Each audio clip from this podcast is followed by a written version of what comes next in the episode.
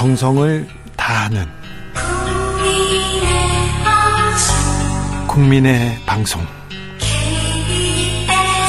KBS 주진우 라이브. 그냥 그렇다고요.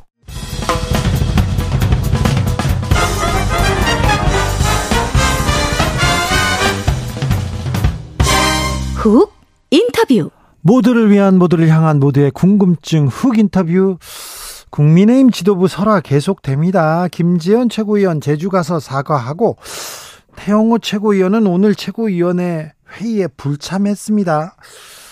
김기현 대표와 설전을 이어가던 홍준표 대구시장 지금은 윤희석 전 의원과 2라운드 버리고 있는데요. 국민의힘에서 쏟아지는 말말말 천하람 국민의힘 순천갑 당협위원장과 이야기 나눠봅니다. 안녕하세요. 네, 순천의 천하람입니다. 순천의 천하람한테 이 문제 러시아 문제부터 물어봐야 되겠어요. 네. 윤 대통령의 무기 지원 시사. 자, 러시아에서는 전쟁 개입이다 하면서 즉각 경고하고 나섰습니다. 근데 이게 이제 대통령의 워딩이라는 거는 바로 잡을 수가 있습니다. 저희가 대통령이 단독 인터뷰를 할 때. 외신 인터뷰는 통상 그렇습니다. 네, 보통 이제 단독 인터뷰할 때는 보통 하는 조건 자체가 네. 어, 관계자들 배석해가지고 혹시 이제 뭐 워딩에 있어서 좀 뭐 미흡한 점이 있거나 옆에 지금 청와대 사, 대- 대통령실 사람들이 다 앉아 있어요. 그렇죠. 외교안보실, 홍보수석실. 네. 그래서 앉아 있는 상황에서 그런 메시지를 했다라는 거는 즉흥적인 발언은 아닌 것이거든요. 그러면 대통령실에서 어, 한미 정상회담을 앞두고 어, 러시아에 대해서 어떻게 보면 강한 경고의 메시지, 뭐 민간인 학살에 대한 경고의 메시지를 던져야겠다라는 뭐 짜여진 메시지라고 봐야 될 것 같아요. 아니 그런데 음. 아, 지금 인터뷰 하나에 음. 러시아에서 발끈하고 중국이 또 발끈하고 나섰어요. 네. 이거는 외교적으로 이렇게 뭐 노이즈 마케팅 하는 거 아니지 않습니까? 도움이 그- 될까요? 그러니까 저도 외교 전문가가 아니기 때문에 이게 뭐 어떤 식으로 가는지는 좀 애매하고 뭐라고 할까요? 이게 이제 지금 타이밍에 뭐 전략적으로 옳은 건지 아닌 건지 저도 사실 잘 판단이 되지는 않습니다. 다만 어 원칙적인 관점에서 보면 러시아가 우크라이나를 침공한 것은 잘못이고 잘못이죠. 네 거기에 대해서 민간인 학살하고 있는 것은 국제사회의 규탄을 받고 있는 것이거든요. 규탄합니다. 네, 그래서 그런 부분에서 저희가 메시지를 낼 수는 있는 것이고, 다만, 러시아와의 관계에서 이걸 어떻게 좀 잘 풀어갈지, 어, 뭐, 이게 이제 외교 관계 숙제고 또 한 가지는, 이런 게 있으면은요, 우리의 그 한미 정상회담에 있어서 성과의 부담이 커집니다. 네. 그러니까 실제적인 우리 그렇죠. 한국 이제 국내 정치에 미치는 영향을 놓고 보면 네. 어, 우리가 이렇게까지 이제 한일. 관계에 대해서도 이제 개선을 하기 위해서 열심히 우리는 노력을 좋고. 했고 네. 어, 러시아에 대해서도 이런 강한 경고의 메시지를 던졌으면 이제 미국 쪽에서 어떻게 화답을 할 거냐라고 하는 부담이 또 커질 것이고 또 한 가지는 이제 대통령실에서 러시아 쪽에다가 잘 읽어봐라 뭐 이런 식의 얘기를 했잖아요. 예. 그 대응은 저는 좀 그다지 좋았는지 잘 모르겠어요. 그렇죠. 대통령실의 대응이라고 보기에는 좀 너무 어디 거칠다 이런 그러니까 지적이 있습니다. 뭐 러시아와의 관계에서 그렇게 할 수 있는지 뭐 잘 모르겠습니다만은 저는 그거 보면서 약간 바이든 날리면 느낌처럼 예전에는 듣기 평가였는데 이제는 읽기 평가냐 이런 얘기가 좀 떠오르더라고요. 네. 그래서 글쎄요, 우리가 이제 어, 외교 메시지가 국내 정치에 미치는 영향도 우리가 좀 면밀하게 살펴봐야 된다 그렇게 봅니다. 그렇죠. 음. 또왜 국익이 가장 중요한 거 아닙니까? 그런데 아무튼 인터뷰 하나에 러시아가 지금 발끈하고 네 중국은 불끈하고 있습니다. 어, 어제 4.19 음, 주념식이 있었는데요. 피로 지킨 민주주의 사기꾼의 농락 당해서는 안 돼. 대통령의 메시지 어떻게 보셨어요? 워딩이 좀 세긴 셉니다 사기꾼 이런 거는 그러니까 어 제가 봐도 사실 우리가 이제 민주화의 공로라는 것을 특정 일부 세력이 좀 독점해 가지고 그걸 네. 가지고 어, 너무 오랫동안 뭐 자기 장사를 했던 거 아니냐라고 하는 실제 민주당 내지는 정치권에서 활동하고 있는 586 운동권 세력에 대한 피로감은 분명히 있습니다. 국민들 사이에 분명히 있고요. 그걸 대통령께서 지적하고 싶으셨던 것도 이해는 할 수 있는데 그걸 굳이 4.19 기념사에서 하셔야 되느냐에 대해서는 글쎄요, 뭐 저도 조금 뭐 굳이 이렇게 센 단어를 그 기념사에서 쓰실 필요가 있었느냐 저는 좀 의문입니다. 대통령실에서 이렇게 이렇게 센 단어 이렇게 음. 좀 약간 거칠게 보이는 이런 단어를 꼭 쓰셔야 하는 건지 거기에 대해서는 좀 한 번 더 고민해 볼 필요가 있는 것 같아요. 정치적 수사라는 얘기겠잖아요. 외교적 멘트 이런 얘기도 있는데 음. 왜 대통령이 가장 신중하게 신중하게 이거 계산된 발언을 해야 되는데 조금 그러니까 저는 그렇게 봐요. 이제 우리가 이게 단순히 이제 4.19 기념사 하나만 놓고 볼 것이 아니고 어 약간 우리 지지층만 안고 가면서 상대방을 타자와 적대화하는 형태의 정치가 많습니다. 한국 정치에. 네. 근데 대통령께서도 점점 그런 방향으로 가시는 것 같다라는 생각이 들어요. 어, 네. 지금 TK 지지율도 흔들리고 보수 진영 내에서의 대통령 지지율도 흔들리고 하다 보니까 일단 저쪽 진영을 때려가지고 우리 편을 좀 결집시켜야 된다라는 생각을 많이 갖고 계신 거 아닌가 아, 그런 인상을 좀 받습니다. 좌도 우도 아닌 국민의 대통령, 우리의 대통령인데 대통령께서 한쪽만 보고 정치를 하, 설마 그렇진 그러니까, 않겠죠. 그러니까 그렇진 말아야 아, 그렇죠. 되는데. 그리고 이제 뭐꼭 좌우를 떠나서 민주화 운동을 했던 그, 그 어떤 그 성과를 사유화하는 사람들은 좌에 있던 우에 있던 혼나야 되겠죠. 근데 혼나야 되겠지만은 이게 이제 전체적으로 우리가 어 우리 지지층을 보고 간다라는 그 인상이 많이 있기 네. 때문에 네. 그렇게 좀 해석되기가 쉽다. 그렇게 보입니다. 오히려 좀 탈피해야 되는데 음. 무슨 일 있으면 대구 가시고 네. 그런 얘기 때문에 또 그런 지적이 나옵니다. 네. 아, 국민의힘 내부 얘기 좀 들어볼게요. 음. 김기현 대표는 왜 아직도 못 만났습니까? 안 만났습니까? 음, 별로 안 만나고 싶어 하시는 것 같아요. 아니, 저 대표가 천하람 네네. 네. 그러니까? 실제로 제가 그 자, 천하람이 안 만난다고 한 거 아니에요? 어, 뭐 그런 면도 있죠. 솔직히 네. 말씀드리면. 그런데요. 어, 그래서 제가 이제 무슨 뭐 여의도 연구원장께서 나오셔 가지고 천하람이 무슨 호남 특위 자리 줘야 된다 이런 얘기 나오고 나서부터도 또 만나기가 좀 애매했어요. 예. 그런 만나, 얘기 나오면 못 만나죠. 못 만나죠. 그러면 예. 뭐 당장 만나면 무슨 자리 주기로 했냐, 받기로 했냐 이런 얘기로 흘러가니까 예. 뭐 자리 받으려고 제가 튕긴 것처럼 보이고 그럴 네. 수는 없잖아요. 그래서 제가 좀 여러 가지 경로로 자연스럽게 만나면 좋겠다. 아 그런 얘기를 했는데. 어, 왜냐하면은 순천에 대통령이 오셨었잖아요. 얼마 예, 전에. 그때. 그때 대표도 오시면 자연스럽게 만나면 되는 것이고 네. 또 전주을 보궐선거를 하는 과정에서 제가 예를 들면 지원 유세를 간다든지, 같이 간다든지 그런 건 굉장히 자연스럽잖아요. 그러면 뭐 꼭 어떤 대가 관계 같은 생각도 안 들고. 그래서 그런 그 의견을 전했는데. 그러니까 자연스러운 만남 추구 이런 거를 이제 조금 뭐뭐 뭐 직접적으로는 아니지만 네, 자만추 네, 원하는데 간접적으로 네. 말씀드렸는데 뭐 별로 그렇게 의지가 없으셨던 것 같습니다. 응답이 없어요? 어 뭐 전주에 지원 유세 와달라 이런 얘기도 한 번도 없으셨어요. 아, 순천, 순천이야 뭐 일정이 안 맞으면 안 오실 수도 있는 건데. 네. 그래서 저도 조금 뭐 서울에서 만나실 의사가 없구나 생각하고 있습니다. 청년을 만날 때또 네. 청년이랑 밥 먹을 때 음. 천하람하고 가면 제일 좋을 텐데 폼도 날 텐데 이런 생각도 해보는데. 아, 그 그럴 때 아닙니다. 아니 근데 그런 얘기도 없어요? 네, 그, 뭐 그런 얘기는 없었습니다. 네. 윤핵관들한테 찍힌 것 같아. 아니 상관없어요. 네, 네. 상관없어요. 네. 자. 그런데 김기현 하고 김기현 대표는 보이지 않고 정광훈 음. 목사 얘기만 계속 나와요. 네. 그리고는 최고위원들 설화 계속 이어집니다. 음. 참 이분들 이분들한테 마이크 계속 이렇게 갖다 대면요 음. 당 망할 수도 있다 이런 얘기 나옵니다. 정말 걱정입니다. 네. 어. 지금 결국 이렇게 되면은 징계해가지고 해결이 되질 않아요.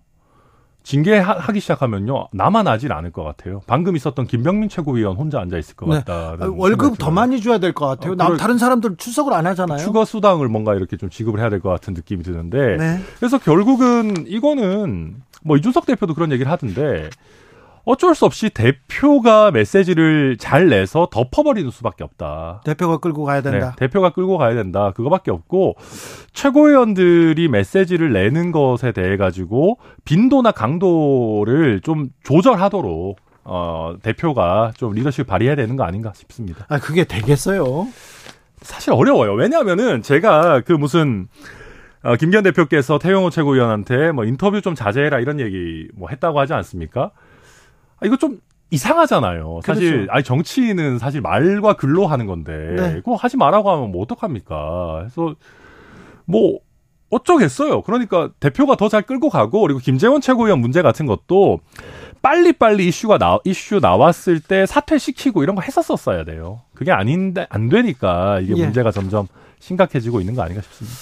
뭐 잘 되겠나? 최고위원회 왜 나갔을까요? 그분들 공천 아, 공천 좀 맞죠. 편안하게 받으려고 그렇잖아요. 그렇죠. 네. 공천 아직 불안한 것 같아. 좀 다져야 돼. 그래 그러니까 방송 인터뷰에서 센 발언하고 하고 그리고 이제 정광훈 목사가 뭔가 도움이 되는 것 같으니까 그러니까요. 당내 경선에서도 써먹어야 되겠다 싶어가지고 정광훈 목사한테 아부하고 그런 거 하는 거거든요. 그렇죠. 네, 그래서 결국은 그런 분들한테는 우리 당원들과 국민들께서 회초리를 때려주시는 게 궁극적인 해결입니다.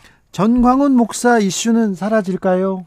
어 조금 없어질 것 같아요. 왜 없어졌냐면요. 네. 지금 대통령의 그 발언 발언 때문에 외교적 참사가 지금 정광훈 목사를 가렸다 이런 얘기 나옵니다. 아니 뭐 저는 뭐 그렇게까지 생각은 하진 않고 네. 정광훈 목사가 이제 한 사이클을 다 했죠. 뭐 본인이 할뭐 기자회견도 잔뜩 하고 네.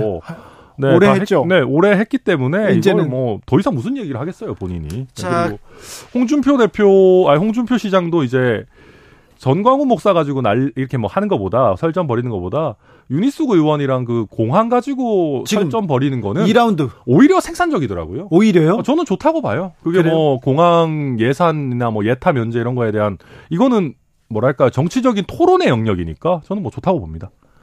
아 그래요? 음. 토론회 유- 아 홍준표 대구시장 윤희숙 전 의원하고 설전 이어가는데 이게 네. 멈출 생각 없습니다. 홍준표 시장. 그러니까 이제 너무 뭐 응석 부린다, 뭐 꼰대다 이런 거 말고 제가 봤을 때는 그 내용에 집중해서 토론하면 뭐 저는 나쁘다 생각하지 않습니다. 그렇습니까? 네. 뭐 토론은 이어져야죠. 그럼요. 네, 홍준표 시장 저기 저기 물러서지 않는데 아마 정광훈 목사도 물러서지 않고 계속 얘기하실 거예요. 그렇죠. 네. 아 그래서 이제 정광훈 목사도 그런 거라니까요. 정광훈 목사가 이상한 소리 하는 거는 그냥 원래 그런 거기 때문에 대표가 거기에 명확하게 선을 긋고 긋고 대표의 아젠다 컨텐츠 메시지가 나오면은 거기랑 상관없이 갈 수 있습니다. 그런데요. 네. 정광훈 목사가 이상한 소리를 한 거는요. 아, 국- 이상한 소리라고 하면 국민의 상식과 좀 동떨어진 듯한 소리를 한 거는요. 네. 20년이 넘었어요. 맞아요. 20년이 넘었는데 음. 국민의힘 의원들이나 국민의힘 지도부가 음. 잘 이용했어요 중간에. 맞아요. 네, 잘 네. 이용하다가 음. 이제 뉴스의 중심으로 오니까 아 뜨거 우리는 뭐 결별한다 얘기하는 거죠. 제가 봐도 약간 그 정광훈 목사 입장에서 서운할 수 있어요. 아 서운하죠. 어, 이용당하고 버려졌다라고 네. 느껴질 수 있다. 저도 충분히 이해하고 네. 그래서 평소에 이용하지 말아야 됩니다. 그렇죠. 네. 네. 내가 국민의힘 누구한테 어, 표와 돈을 어떻게 줬는데 그런 얘기를 서슴없이 하셨던 분은 아닙니까? 그러니까. 네. 아, 그래서 네, 어찌 되는지 좀 지켜보겠습니다. 자, 근데 천하람 위원장 이 네. 전국을 많이 다니잖아요. 예. 호남에서 좀 민심이 어떻습니까? 어, 최악이죠. 네. 네. 호남 제주는 지금 상황이 진짜 최악입니다. 네. 어, 그래서 이 거의 2020년 분위기 정도로 돌아왔다. 거의 황교안 대표 때 체제로 거의 돌아왔다라고 하는 게 뭐 맞을 것 같고요. 그런데 DK나 네. 서울에서도 음. 국민의힘 뭔가 음. 아니 뭐새 뭐 새 대표 왔다는데 정광훈 목사 얘기만 하고 있고 음. 최고위원들 계속 이렇게 설화만 일으키고 뭐 하냐 이런 얘기 하잖아요. 제가 실제로 어제 이제 광주시 의회 워크숍을 하는데 그걸 부산에서 했거든요. 좀 특이하게. 아 그래요? 그래서 거기 초청받아서 어제 부산에서도 부산 갔다 왔는데 택시 기사님도 그렇고 거기서 만난 몇 안 되는 시민들이지만 내가 국민의힘 수십 년 지지해 왔는데 이 꼬라지가 이게 뭐냐라고 엄청나게 타박하십니다. 그러니까 TK 민심도 크게 다르지 않은 것이 또 언제까지 우리한테 와서 살려달라고 할 거냐. 예. 지긋지긋하다. 네. 그러니까 TK에서 원하는 거는 내가 국민의힘 지지자라는 게 자랑스럽고 국민의힘이 좀 잘했으면 좋겠다. 전국적으로 인정받았으면 좋겠다는 것이거든요. 네. 근데 점점 이상한 방향으로 가서 결국 또 우리한테 잘못했습니다. 살려주십시오. 개헌 저지선은 지켜주십시오. 이런 분위기로 가니까 네. TK에서도 지금 솔직히 짜증나는 그런 상황인 거죠. 알겠습니다. 네. 그렇다고 해서 그 TK나 영남 민심이 민주당으로 갔다 그렇게 보기도 어렵습니다. 또 그럼요. 호남 민심이 민주당 지지로 돌아섰다 그렇게 보기도 조금 어려운데 맞아요. 좀 잘하기 경쟁해야 되는데 서로 지금 이거 뭐 하고 있냐 이렇게 지적하고 있는 형편인 것 같습니다. 민주당 상황은 어떻게 보시는지요? 돈봉투 파동이라고 해야지요. 음. 어찌 보시는지요? 배가 불렀죠, 여기도. 배가 불렀다. 무슨 얘기냐면은 이거 진짜 심각한 문제거든요. 예. 근데 안 심각하잖아요. 아니 국민들도 다 심각하다고 생각해요. 네. 근데 민주당 사람들만 안 심각하잖아요. 안 심각해 보여요. 왜 안 심각하냐면은 지지율이 당장 안 떨어지고 국민의힘이 줌- 죽쓰고 있고 네. 대통령 지지율이 뭐 엄청나게 낮고 네. 이러니까 뭐 당장 선거 치료인데 큰 문제 없겠는데 이런 생각이니까 안 심각한 거거든요. 이게 원래 지금 전당대회에서 동봉투 돌렸다, 뭐 관행이다 이런 소리 하는데 실제 요새 국민의힘에서 안 그럽니다. 자기들끼리만 관행인지 모르겠는데 그리고 관행이었어도 들켰으면 제대로 사과를 해야 될 거 아니에요. 근데 뭐뭐 뭐 그거 뭐 얼마 돈 되지도 않는 거 뭐 관행인데 이거 가지고 그러냐 이런 소리 하고 있으면은 지금 민주당이 착각하고 있는 게 당장 이게 지지율에서 빠지지 않더라도 국민들로 하여금 민주당이 그래도 옛날에는 조금이라도 도덕적으로 우위가 있는 줄 알았는데라는 건 이제 다 까먹었고요. 그리고 본인들이 뽑아놓은 당대표의 어떤 그 전당대회 민주적인 정당성이라는 것도 완전히 상실시키는 겁니다. 이거 당 이름 바꾸고 난리 쳐야 되는 그런 사안인데 좀 너무 조용해요. 저는 위기감 못 느끼고 있다고 봅니다. 민주당 지도부가 위기감을 지금 못 느끼고 있습니까? 그거의 가장 큰 조력자가 사실 국민의힘이기 때문에 네. 제가 뭐라 드릴 말씀은 없는데 네. 국민의힘이 만약에 조금 더 잘하고 있었고 이번에 민주당 지지율이 열세 있었다면은 결코 이런 분위기 아니었을 거예요. 그렇죠. 네. 네. 이 지금 지지세 때문에 아, 민주당이 좀 안이하게 판단한다 이렇게 보시는군요. 네. 리얼미터가 미디어 트리뷴 의뢰로 이달 10일에서 14일까지 닷새간 조사했습니다.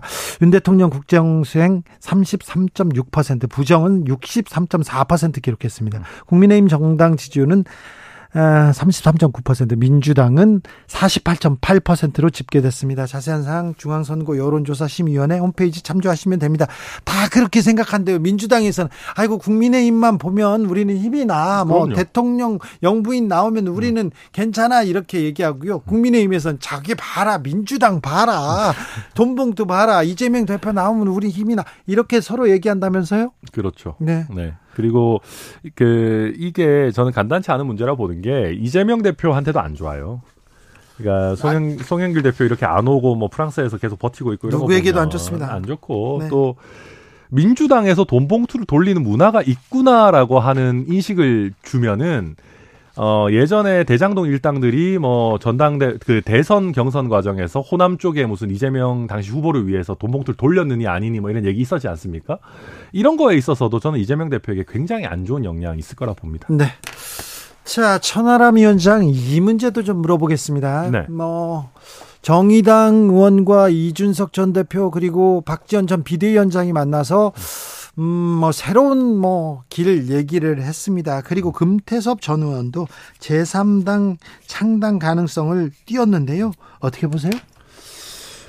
어, 지금 우리 정치가 이제 국민의힘 민주당 모두에 대한 실망감이 많이 쌓여 있죠. 네. 게다가 원래 이제 중도 정당을 표방하던 안철수 의원도 이제는 국민의힘에 와 있는 상황이기 때문에 제3당을 시도하기에 좋은 상황인 거는 맞아요. 예. 어, 그런데 글쎄요. 이게 지금 상황에서 금태섭 의원이 주도를 해가지고 과연 될까? 그렇 저는 솔직히 잘 모르겠습니다. 그렇죠. 네. 금태섭 의원과 김종인 전 비대위원장이 손을 잡았다고 해서 이게 파괴력이 크게 생길까? 만약에 네. 국민의힘 공천 과정에 이준석계 그리고 유승민계가 학살을 당하면 그 사람들의 신당 가능성, 그 사람들의 파괴력은 클 것이다. 그렇게 전망하는 사람들도 있어요? 뭐 그거는 이제 일단 당사자들이 뭐 저를 포함해 가지고 다 이제 선을 긋고 있기 때문에 뭐 가정적인 상황이지만은 그럴 정도로 이제 양당이 정신 좀 차려야 된다. 네, 그런 상황이라고 봐야 되겠죠. 네. 정신 좀 차려야 되는데. 정신 좀 차려야 돼요. 진짜로. 언제까지 이럴 건지 국민의힘과 민주당이 뭐 어떻게 못하게 경쟁도 이렇게 못하게. 그러니까요. 근데 이게 한번 보시면은 이게 저는 걱정이 그런 거예요. 만약에 지금 3당이라고 해서 깃발 들었잖아요. 근데 양당에서 좀 양질의 인재들 말고 예. 그냥 공천에서 뭐 해가지고 그냥 뭐 그냥 또 썰려 나가가지고 제 3당이 실패하는 이유가 가장 그거잖아요. 거기에요. 그냥 패잔병 연합처럼 되면은 네. 이거는 국민들 봤을 때 아무런 그것도 없고 네. 저도 이 금태섭 의원이 최근에 김종인 위원장님이랑 같이 했던 그 무슨 토론회 같은 거 있었잖아요. 네.